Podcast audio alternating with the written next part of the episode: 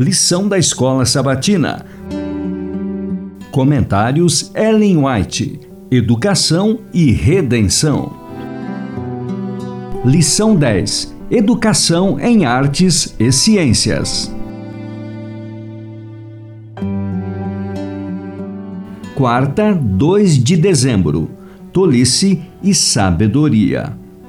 Deus chama as suas criaturas a volver a atenção da confusão e perplexidade que as rodeia e admirar-lhe a mão de obra. Ao estudar suas obras, anjos celestiais se acharão ao nosso lado para iluminar-nos a mente e guardá-la dos enganos de Satanás.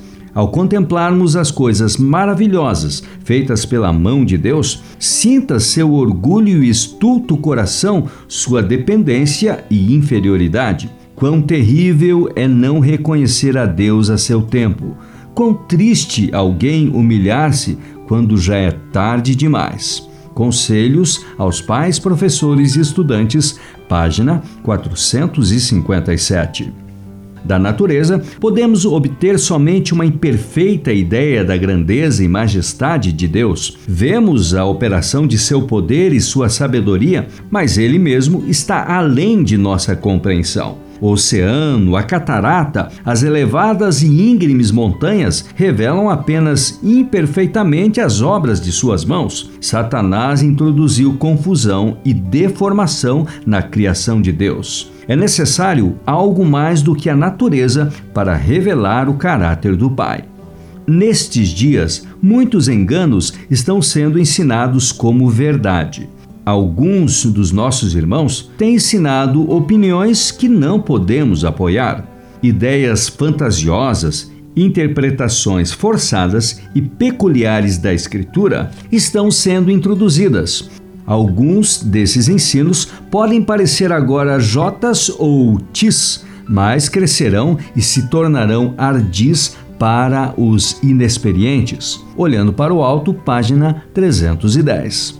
No ensino do Salvador por meio de parábolas, há uma indicação do que constitui a verdadeira educação superior. Cristo poderia ter desvendado aos homens as mais profundas verdades da ciência, poderia ter revelado mistérios que têm exigido o esforço e o estudo de muitos séculos para compreendê-los. Poderia ter feito sugestões em ramos de ciência que dariam matéria para pensar e estímulo para a invenção até ao fim do tempo mas não o fez. Não disse coisa nenhuma para satisfazer a curiosidade ou a ambição dos homens, abrindo portas à grandeza mundana. Em todos os ensinamentos, Cristo levava a mente do homem em contato com a mente infinita. Não atraía a multidão para estudar teorias humanas sobre Deus e sua palavra ou obras. Ensinava-os a contemplá-lo, manifestando em suas obras palavras e providências.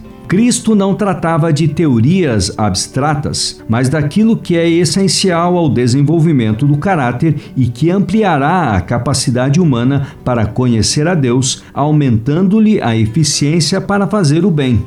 Falava aos homens das verdades que se relacionam com a conduta da vida e se prendem à eternidade.